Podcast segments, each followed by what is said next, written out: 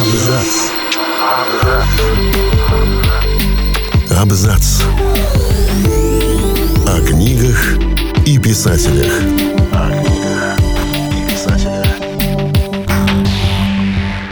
Всем привет! Я Олег Булдаков, и сегодня я расскажу вам о странных мирах для тех, кто устал от обычной фантастики. Wide Fiction – странная проза, жанр художественной литературы, в которой сочетаются ужасы, фэнтези и научная фантастика. При этом странная проза либо избегает, либо радикально переосмысливает призраков, вампиров, оборотней и другую нечисть из традиционных фантастических произведений. Weird Fiction — это и Лавкрафт с его потусторонней хтонью, и метаморфозы Кафки, и поздний Клайв Баркер, и невероятно популярный сейчас Нил Гейман. Мы подготовили список книг, с которых можно начать знакомство с этим жанром. Заводные пауки, подростковая антиутопия, секретные разумные машины и гротескные персонажи. Томас Сенлин и его жена Мария – провинциалы, которые решают провести медовый месяц в Вавилонской башне. Это здание шириной с город, верхние этажи которого скрываются в облаках. В первый же день главный герой теряет жену в толпе туристов. Он отправляется на поиски, вооружившись одним лишь популярным путеводителем по Вавилонской башне, от которого, впрочем, больше вреда, чем пользы. Башня в мире писателя Джосая Бэнкрофта вполне реальная достопримечательность, с которой связано немало мифов и домыслов. Впрочем, действительность оказывается более странной.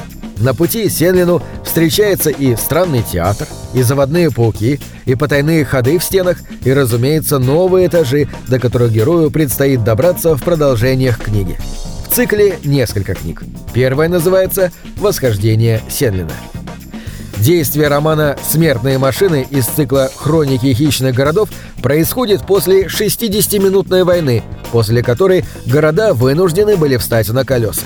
Муниципальный дарвинизм, как его называет автор цикла Филипп Риф, заставляет мегаполисы охотиться за провинциями и мелкими деревушками. Жители поклоняются древнему богу Микки Маусу, и это не шутка. В этой обстановке и приходится действовать героям, один из которых является членом Лиги противников движения. Несомненным достоинством книги является ее оригинальный мир. В остальном же «Смертные машины» — классическая подростковая антиутопия в духе голодных игр и дивергента. Кого-то отпугнет ее мрачность, но заскучать читателю Риф точно не даст. Еще один роман, действие которого происходит в необычном городе. Роман «Град обреченный» братьев Стругацких. Сюда попадают после смерти люди из разных стран.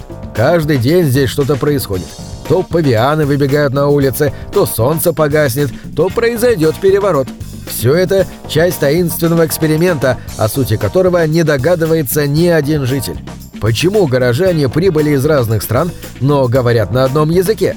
Кто такие наставники, с которыми говорит каждый из героев? Все эти загадки предстоит решить читателю.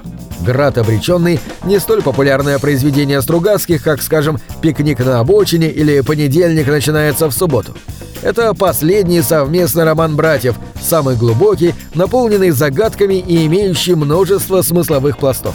Отлично подойдет для тех, кто любит поломать голову над сюжетом. «Улитка на склоне» — еще один роман фантастов Стругацких, отчасти вдохновленный замком Кавки. Книга делится на две части, рассказывающие о Кандиде, обитателе леса, и Переце, жителе города, что стоит над лесом. Первый живет бок о бок с аборигенами и мечтает попасть на биостанцию, о которой ходит много легенд. Второй должен мириться с абсурдностью управления по делам леса.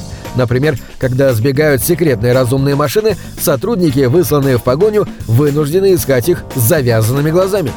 Весь роман наполнен нелепыми ситуациями, что не мешает Стругацким называть его самым совершенным и значительным своим произведением. Роман британского писателя Мервина Пика «Титус Грон» схож с призраками дома на холме Ширли Джексон не только мрачноватой атмосферой, но и местом действия, которое выступает в роли самостоятельного персонажа. Замок Гормингаст в книге – чудовищное строение переросток, властвующее над своими жильцами. И однажды покой этого места нарушает рождение ребенка по имени Титус, 77-го потомка рода Груанов. Одновременно с этим в замок врывается расчетливый интриган Стирпайк, олицетворяющий собой зло. На противостояние этих двух персонажей, олицетворяющих собой два древнейших начала, и будет строиться сюжет.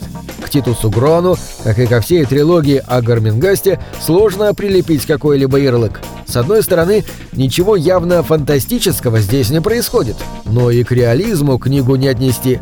Гротескные персонажи явно навеяны творчеством Диккенса, а сочетание юмора и макабра поневоле заставит вспомнить то Бертона с его Битлджусом и мрачными тенями, то Дель Торо с багровым пиком. Но Мервин Пик остается самобытным автором, чье творчество будет интересно любому поклоннику странной готической прозы. На этом все. Читайте хорошие книги.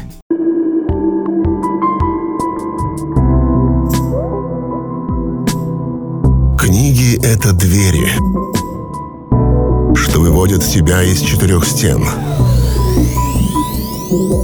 С ними ты проживаешь другие жизни, а свою умножаешь в тысячу раз. Тысячу раз. Тысячу раз.